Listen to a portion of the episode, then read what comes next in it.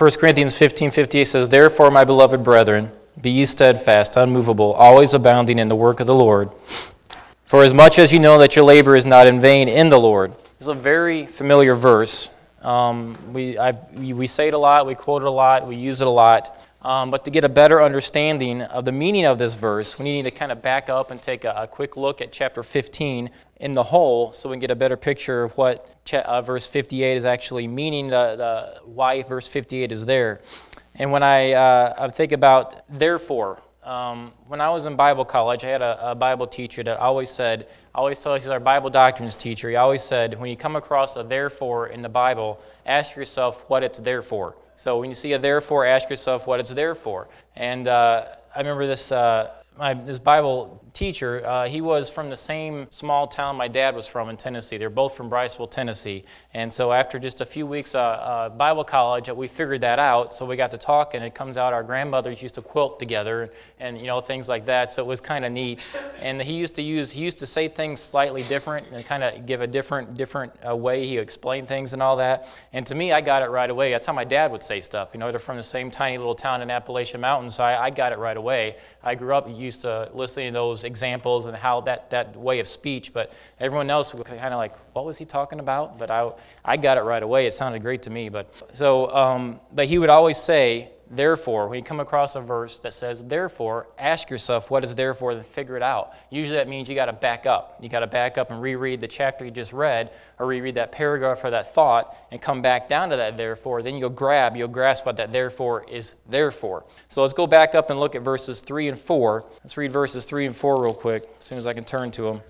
Verse 3 says, For I, de- for I delivered unto you the first, I delivered unto you first of all that which I also received how that Christ died for our sins according to the Scriptures, and that he was buried, and that he rose again the third day according to the Scriptures. So we're seeing here that the resurrection is the essential part of the gospel message. That's part of why that therefore is therefore. It's part of why Paul was telling us to do that. It's part of why Paul is telling us be steadfast, unmovable, always abounding. He wants us to know that the resurrection is essential to the gospel message. Now, as you go down to verses 12, verses 12 through 14, and then we're going to read verse 17. It says, Now if Christ be preached, that he rose from the dead, how say some among you that there is no resurrection of the dead? But if there be no resurrection of the dead, then is Christ not risen? And if Christ be not risen, then is our preaching vain, and your faith is also in vain. Then go down to verse 17. And if Christ be not raised, your faith is vain, ye are yet in your sins. So we see here in these verses, we see if Christ is not raised from the dead,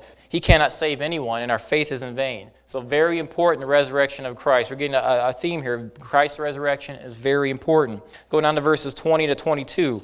It says, But now is Christ risen from the dead, and become the first fruits of them that slept. For since by man came death, by man came also the resurrection of the dead. For as in Adam all die, even so in Christ shall all be made alive. So we see here the resurrection is proof of Christ's deity, proof of Christ's power. We need the resurrection. Resurrection, the essential part of the gospel message, resurrection is proof of Christ's deity, proof of Christ's power. Now let's go to look at verse 34. This is a convicting verse. Awake to righteousness and sin not, for some have not the knowledge of God. I speak this to your shame. This verse is admonishing us to get busy, to get to the work of winning souls for Christ. Some have not knowledge of this. Some have not knowledge of God. Some have knowledge of God on. Some are not saved. He's admonishing us. I speak this to your shame. You should be out there trying to win them. You should be out there trying to invite them to church, witnessing to them, telling them about telling about your Lord, inviting your friends, your family, your neighbors. He says, I say this to your shame. Some have not the knowledge of God. Now let's look at verses 42 through 44. So also is the resurrection of the dead. It is sown in corruption, it is raised in incorruption. It is sown in dishonor, it is raised in glory. It is sown in weakness, it is raised in power. It is sown a natural body, it is raised a spiritual body. There is a natural body, and there is a spiritual body. This is telling us we have a mortal body now. But if we are saved, one day we're going to have that perfect body, that resurrection body, that glorified body. We're going to have that perfect body someday. We have that mortal body now, we're going to have that perfect body someday. Now look at verses 51 to 52. Behold, I show you a mystery. We shall not all sleep, but we shall all be changed in the moment, in the twinkling of an eye. At the last trump, for the trumpet shall sound, and the dead shall be raised incorruptible, and we shall be changed. The rapture, resurrection body, speaking of the rapture. Now look at verse 55. O death, where is thy sting? O grave, where is thy victory? It teaches us that if we are saved, death is not going to have the final victory over us. That Jesus already got that settled for us. We don't have to worry about that. Death is not going to have the final victory over us. Now we've looked back, we've kind of reviewed chapter 15 real quickly, but now we can get a better idea what that therefore is there for. Now we can get more excited about verse 58. It's not just a familiar verse anymore. We kind of get the thought, the theme, the emphasis of why it's there. It is there to highlight all this that he's just talked about the resurrection, Christ's deity, Christ's power, the rapture, admonishing us to witness to people, bring them to Christ, invite them to church. All that is there for. Now, with all that in mind, let's reread verse 58 again. Therefore, my beloved brethren, be ye steadfast unmovable, always abounding in the work of the Lord. For as much as you know your labor is not in vain in the Lord.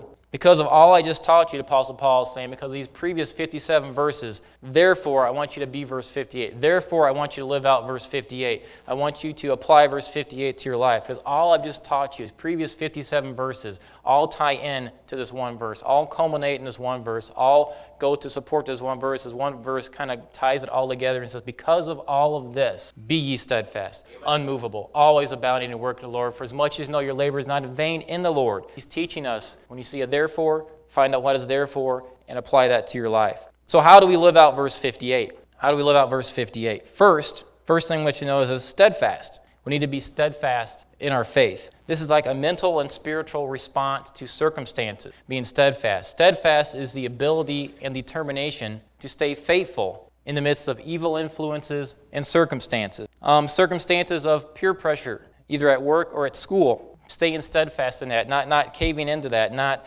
going into that direction, that direction of that, that sin they're trying to pull you into. Steadfast would be off color jokes at work or at school. You hear them, not laughing at them, staying away from them, not participating in them, asking, hey, don't say that around me. I don't want to hear it. You know, and then pretty soon they're going to respect that. They're, going to, they're just not going to, you know, pretty soon they're going to apologize if it slips around you because they know you've already asked them, hey, I don't want to hear that. I don't want any part of that. You know, they will start, hopefully, start to respect that. So, resisting the peer pressure of off color jokes at work, at school. Temptation, staying steadfast in temptation. My pastor's message, stay steadfast in temptation. This morning, it tied in a lot of what I was talking about. Resist that temptation. You resist it, Lord, give you strength to go on to resist it. So, staying steadfast in temptations. Storms or trials of life, that's tough. Staying steadfast in the faith when you're having a trial, a storm, a problem in your life. Staying steadfast in that. Being steadfast is staying faithful no matter our circumstances. Philippians 4:11 says, "Not that I speak in respect of want, for I've learned in whatsoever state I am, therewith to be content." Steadfast, staying faithful in circumstances. When I was thinking of this, I thought of Peter. He was not 100% steadfast when he went out to walk on the water to see Jesus. He had the faith, he claimed the faith, he had great faith, and then he saw the storm, saw the waves, saw the water, started losing his faith. He wasn't steadfast in his faith. And what happened? He started sinking. Matthew 14 30 says that when he saw the wind boisterous, he was afraid. And beginning to sink, he cried, saying, Lord, save me. He wasn't steadfast in his faith at that moment, but Peter went on to be steadfast in his faith. He went on to be a great example of staying steadfast in your faith. And he went on later to warn us to never waver in our faith. We find that in 2 Peter 3 17 to 18. Ye therefore, beloved, seeing ye know these things before, beware lest ye also, being led away with the error of the wicked, fall from your own steadfastness, but grow in grace and in knowledge of our Lord and Savior Jesus Christ. To him be glory, both now and forever. Amen. He said, Beware lest ye, being led away with the error of the wicked, fall from your own steadfastness. So Peter was saying, I know what I'm talking about. You know, I fell away from that faith. You know, I know what I'm talking about. Be steadfast, beware, be on guard, be vigilant, stay steadfast in your faith. Stay steadfast in your faith. So, what's another reason to be steadfast? Well, James warned us a lack of steadfastness will lead to an unstable life and an unrewarding prayer life. James 1 6 to 8 says, But let him ask in faith, nothing wavering. For he that wavereth is like a wave of the sea, driven with the wind and tossed. For let not that man think that he shall receive anything of the Lord. A double minded man is unstable in all of his ways. James is warning us if you are not steadfast in your faith, you're going to be driven, tossed, and thrown like the wind. You're not going to have rewarding prayer life because you're not going to be steadfast in your faith. So, how? How do we become steadfast? How do we become steadfast? Paul tells us in Ephesians that steadfastness comes as we mature spiritually. Ephesians 4 14 to 15 tells us that we henceforth be no more children, tossed to and fro, and carried about with every wind of doctrine by the sleight of men and cunning craftiness, whereby they lie in wait to deceive, but speaking the truth in love, may grow up into him in all things, which is the head, even Christ. Be no more children. As we grow spiritually, we can grow with our steadfastness. In other words, exercise your faith. Work out your faith. Faith the Lord for the small stuff, and your faith will be there for the big stuff. You got to faith the Lord. You got to you got to Put your faith in the Lord for pray. For, you're supposed to be in a constant state of prayer. Faith the Lord for everything. Go to the Lord in everything in prayer. Ask Him for everything. You faith the Lord for the small stuff. Your faith will be growing for the big stuff. So being steadfast. You want to be steadfast. What's that therefore? Therefore, we learned about all the resurrection. We learned about how, how, how God, His death is essential, how His deity, His power, how we need to be out there witnessing for the lost. We need to be steadfast. That's what the therefore is there for, to be steadfast. Another thing I want to point out is we must be unmovable. We must be unmovable. Unmovable from our faith and not moving from certain standards or convictions once we have them. We need to be unmovable in our standards, unmovable in our convictions. How do we be unmovable? How do we become unmovable? We have to have a good anchor to be unmovable. Have to set that anchor and determine Come what may, we will not be moved from, those, from that faith. Come what may, we will not be moved from that standard. Come what may, we will not be moved from that conviction. I don't care if it becomes old fashioned. I don't care if people make fun of me for having that conviction, that standard. I'm not going to be moved from that conviction, from that standard. And we can stay steady and stay on that if we have a good anchor. Hebrews 6 18 and 19 tells us that by two immutable things, in which it was impossible for God to lie, we might have a strong consolation who have fled for refuge to lay hold upon the hope set before us which hope we have as an anchor of the soul, both sure and steadfast, and which entereth into that within the veil, anchor of the soul. Jesus Christ, our hope, He is the anchor of our soul. He will keep us from being, He will keep us from moving. He will keep us steadfast. He will keep us unmovable. He will help us understand what that therefore is there for. We'll be steadfast, we'll be unmovable in our faith, steadfast, unmovable in our beliefs, steadfast, unmovable in our convictions, in our standards. We'll be steadfast and unmovable. So, what are some things that could move us? What are some things that might move us from our faith? Trials could possibly move us from our faith if we let them. Disappointments could move us from our faith if we let them. Financial difficulties may move us from our faith if we let them. Relationship problems may move us from our faith if we let them. They all could potentially move us from our faith. But remember, our foe, he's always tirelessly looking for a way to move us from our faith. He's always tirelessly looking for that one thing where we let down our guard, that one thing where we say, you know, I'm gonna, I'm just gonna do this myself, like Brother Roy was saying. You know, when we just try to do it ourselves and not trust in God. He's looking for that one thing where we're to let down our guard, our guard, that one thing where we're just going to say, hey, I got this, or you know, this isn't that big of a deal. I'm just going to, I can go ahead and do this myself. He's looking for that one instance, and he's going to get in there. He's going to try. He's going to try to move you from that, your faith, move you from that belief, move you from that standard, move you from that conviction. 1 Peter 5, 8 to 9 says, Be sober, be vigilant, because your adversary, the devil, as a roaring lion, walketh about seeking whom he may devour, whom resist steadfast in the faith, knowing that the same afflictions are accomplished in your brethren that are in the world. Don't let difficulties move you from your faith. Stay on guard. Your adversary, the devil, is seeking any opportunity, any way in, he can get you to move from that faith. Any way in, he can get you to move from that standard, that conviction. He's trying his best. Stay steadfast. You got to stay steadfast. to Keep your guard up. You got to stay unmovable, determined to remain unmovable from that belief, from that standard, from that conviction. Don't let yourself be moved. Don't put your guard down. The devil is trying to get in there. So we've looked at some things that could move us from our faith. Now let's look at some things that we might could just move from on our own. The devil doesn't, get, doesn't necessarily get us to do this. We just kind of think, hey, we're going to move from this area, from this thing. What are some things people may move away from over time? They move, may move away from standards over time. They move away from convictions over time. What are some examples of these standards of convictions that people may move away from? Music is an example of a standard conviction people may move away from. I hear this a lot. It has a good message. Has a good message. I know it's kind of rocky, but the words are good. I hear that a lot. Or you just plain listen to the wrong kind of music that talks about sins of the flesh, talks about things of the world. For instance, I didn't realize this, but a couple years ago, a one uh, 18, um, not here, but 18 posted something on Facebook that I thought was just incredibly wrong, inappropriate to post on Facebook. It was just talking about sinning with someone else on, on Facebook, and I just could not believe this was posted. So we, we confronted this teen, and asked them why they put this on Facebook. What's up with this? What's going on?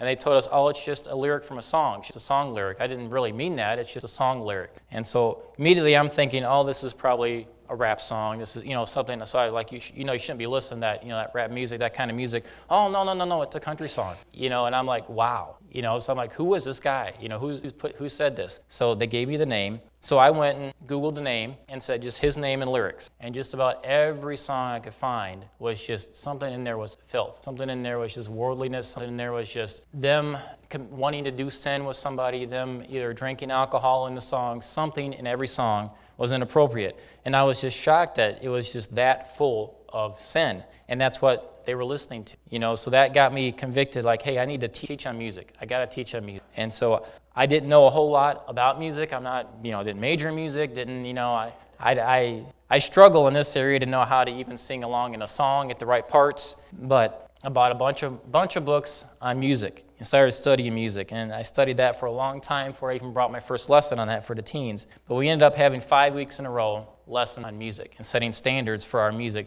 biblically. Not just because Brother Keith says so. You know, I gave him Bible verse after Bible verse after Bible verse. This is why you should have this standard in your music. And then at the end of it, the fifth one, we had I gave him a chart, about 10, 11 verses on there, and had them ask a question based on that verse. Apply that to your music. And so if you check yes on all these, it's appropriate. You can listen. One no, you violated scripture. You can't listen to it. So they were able to apply that to their music, and we did that. We had all kinds of different music types. We asked, I asked them, give me a type of music. We, we use that type of music. Give me a song. Give me an artist. And we applied just scripture. That's it. Not what Brother Keith said, just scripture to that music. And we were able to show by the Bible if it was right or if it was wrong to listen to. So that was a, a very good learning experience for me and for them. But 1 Corinthians 10:31 tells us, "Whether therefore ye eat or drink or whatsoever you do, do all to the glory of God." You can kind of simplify that and just say, is that music you're listening to, can you say that music you listen to glorifies God? Does it glorify God?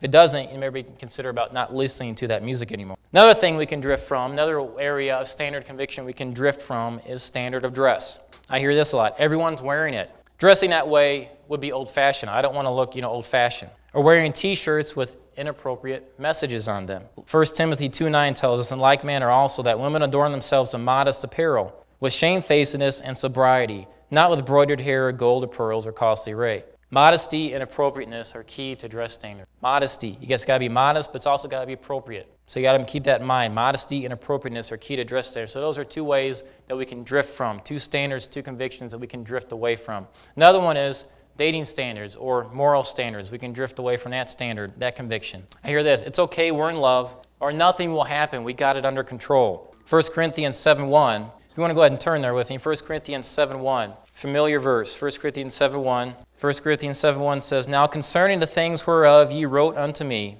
it is good for a man not to touch a woman. That is still in the Bible. That has not changed. That verse has not been removed. That needs to be our standard for our dating. It needs to be standard. 1 Corinthians 7 1 is still in the Bible. I want you to turn there specifically so you could see with me it's still there. It is good for a man not to touch a woman. God said it. We should follow it. We should expect it and we should enforce it of our young people. It is good for a man not to touch a woman.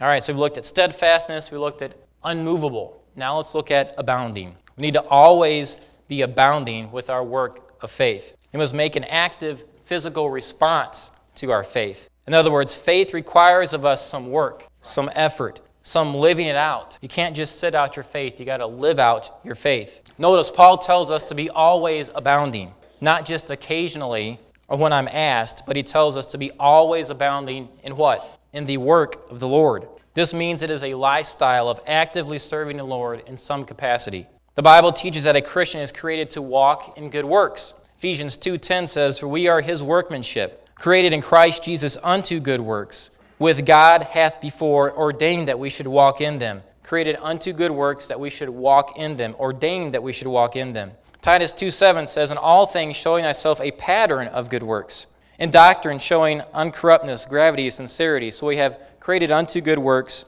ordained that we should walk in them. Now we got a pattern of good works, all talking about Christians. And let our ears also learn to maintain good works, for necessary uses that we be not unfruitful. So we are to we are created unto good works. We are ordained to walk in good works. We are to show a pattern of good works, and we are to maintain good works. The Bible tells us to walk in good works. Shows our life should be showing a pattern of good works. The Bible tells us that we should be maintaining good works in our life. And 1 Corinthians 15 58 tells us we should be abounding in works for Christ. The Bible tells us to walk, show a pattern, maintain, and abound in the work of the Lord. I don't think the Bible could be any clearer on this subject. We all need to be busy about the work of Christ in our life and in our church. We need to be abounding in the work of the Lord. Next thing I want to talk about is, is apathy. I've noticed there is a problem of apathy in many Christian teens and adults today. Apathy means is you're just basically content to not care much, content to not do much. Well, we're instructed here to always abound.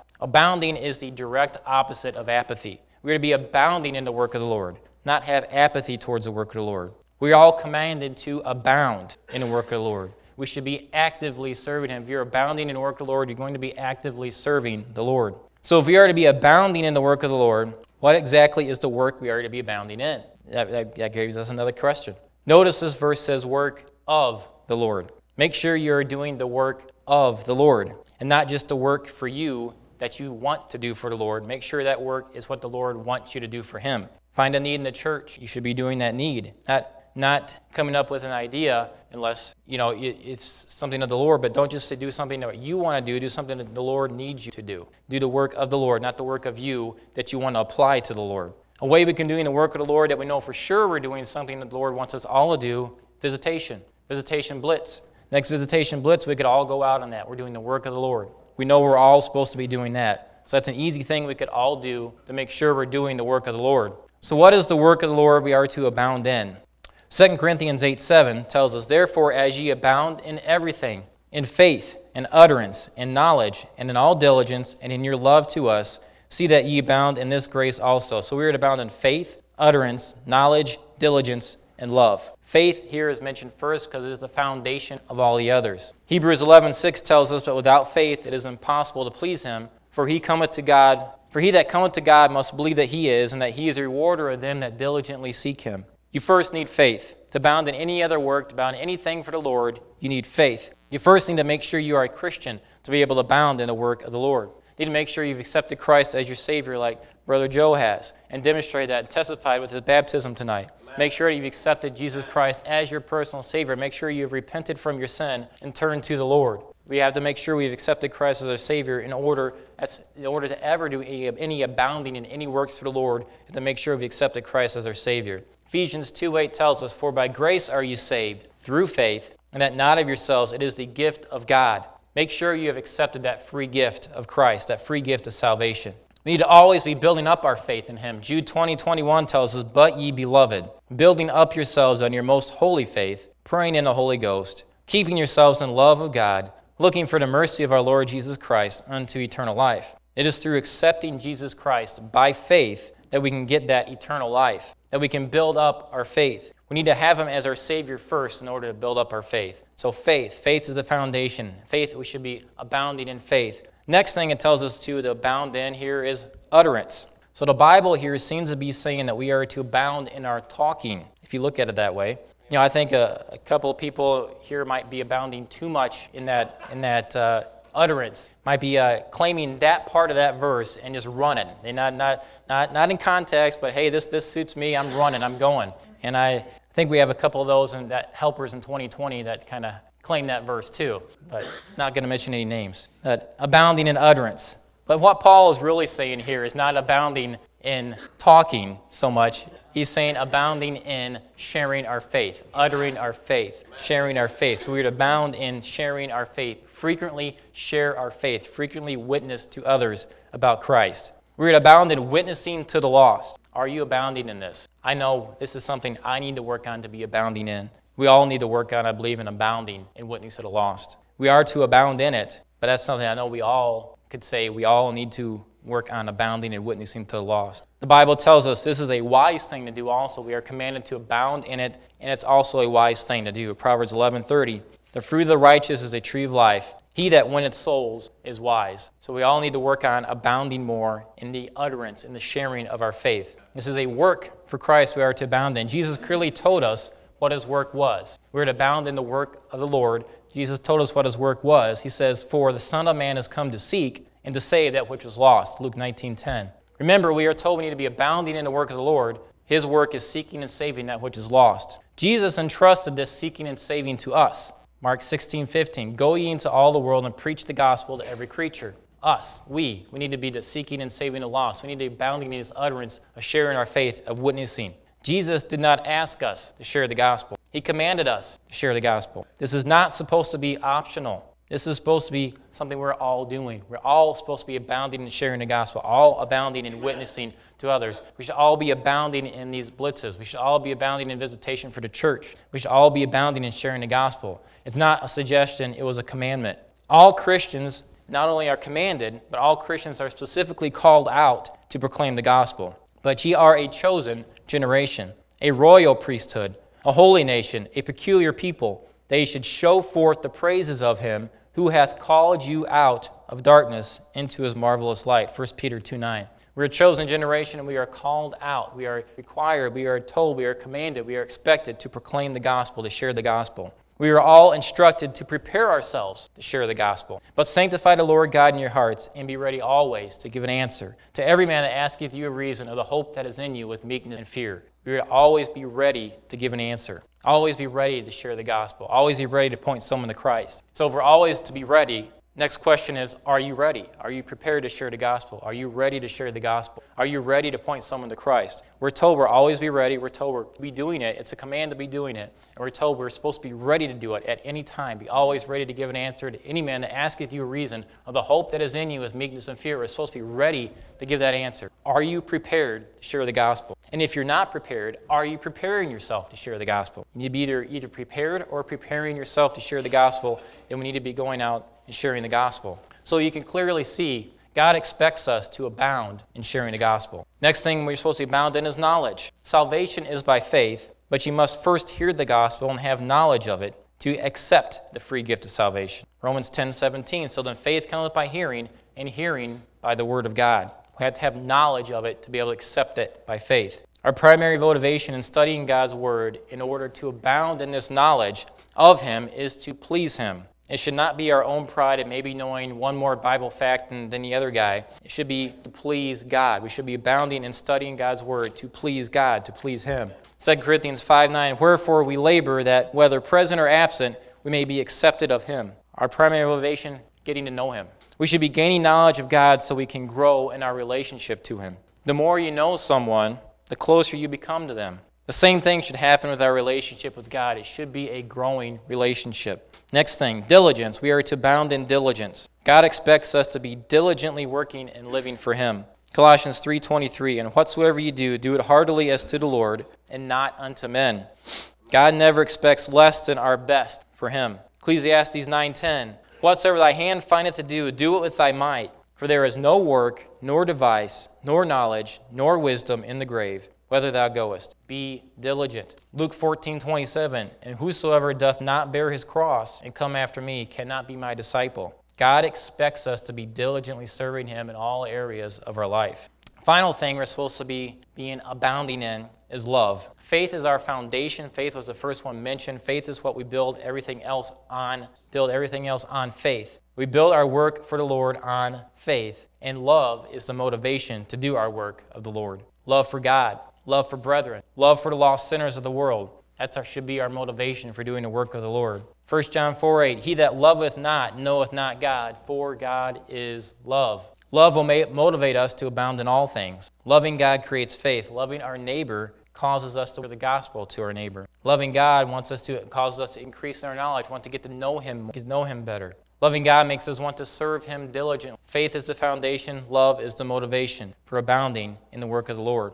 I want you to turn to me one more to Acts chapter 20. We're going to look at one more passage of scripture, then we're going to close. Acts chapter 20, look at starting in verse 17. Acts chapter 20 is one of my favorite chapters in the Bible. Um, it's, uh, it's about Paul. He's, he's heading towards Jerusalem. He's, he doesn't know if he may be executed in Jerusalem, in prison in Jerusalem. He doesn't know what the future holds for him, but he knows, he believes this is probably the last time he's going to be seeing these people. He wants to exhort them, encourage them to stay faithful to God. He's also kind of talking about what has happened in his ministry as he's been ministering to these people, you know, how he's, how he's done everything he could possibly do to win them, to minister to them, to serve God. He's kind of looking back on his life of serving God and looking forward to what he believes will be his death coming soon. So you want to pick up in verse 17, it says, And from Miletus he sent to Ephesus and called the elders of the church. And when they were come to him, he said unto them, Ye know from the first day that I came into Asia, after what manner I have been with you in all seasons serving the Lord with all humility of mind, and with many tears and temptations, which befell me by the lying in wait of the Jews, and how I kept back nothing that was profitable unto you, but have showed you, have taught you publicly, and from house to house, testifying both to the Jews and also to the Greeks, repentance towards God, and faith toward our Lord Jesus Christ. And now behold, I go bound in the Spirit unto Jerusalem, not knowing the things that shall befall me there save that the Holy Ghost witnesseth in every city, saying that bonds and afflictions abide me. But none of these things move me. Neither count I my life dear unto myself, so that I might finish my course with joy, and the ministry which I have received of the Lord Jesus, to testify the gospel of the grace of God. Notice again in verse 19 Serving the Lord with all humility of mind, with many tears and temptations, which befell me by the lying in wait of the Jews. Now look at the beginning of verse 24. But none of these things move me. Paul lived out verse 58. Paul was steadfast. Paul was unmovable. Paul was always abounding in the work of the Lord. Will you be like that? Do you want to be like that? Surrender to the Lord and ask Him to mold you into that fashion. Will you determine to be steadfast? Will you make a decision to be unmovable in your faith, unmovable in your standards, unmovable in your convictions? Will you possibly make a decision tonight to establish some convictions on dress, on music, on relationship, or maybe recom- recommit yourself to convictions you might have drifted away from. We need to be, our goal for our life should be to live out 1 Corinthians 15 58. Therefore, my beloved brethren, be steadfast, unmovable, always abounding in the work of the Lord, as much as you know that your labor is not in vain in the Lord. We should want to live out 1 Corinthians 15 58. Will you be able to say what Paul said at the close of his life? I have fought a good fight. I have finished my course. I have kept the faith. Well, you will be. You will commit to living out Corinthians 15 58. Therefore, my beloved brethren, be ye steadfast, unmovable, always abounding in the work of the Lord, for as much as you know that your labor is not in vain. Let's pray, Lord.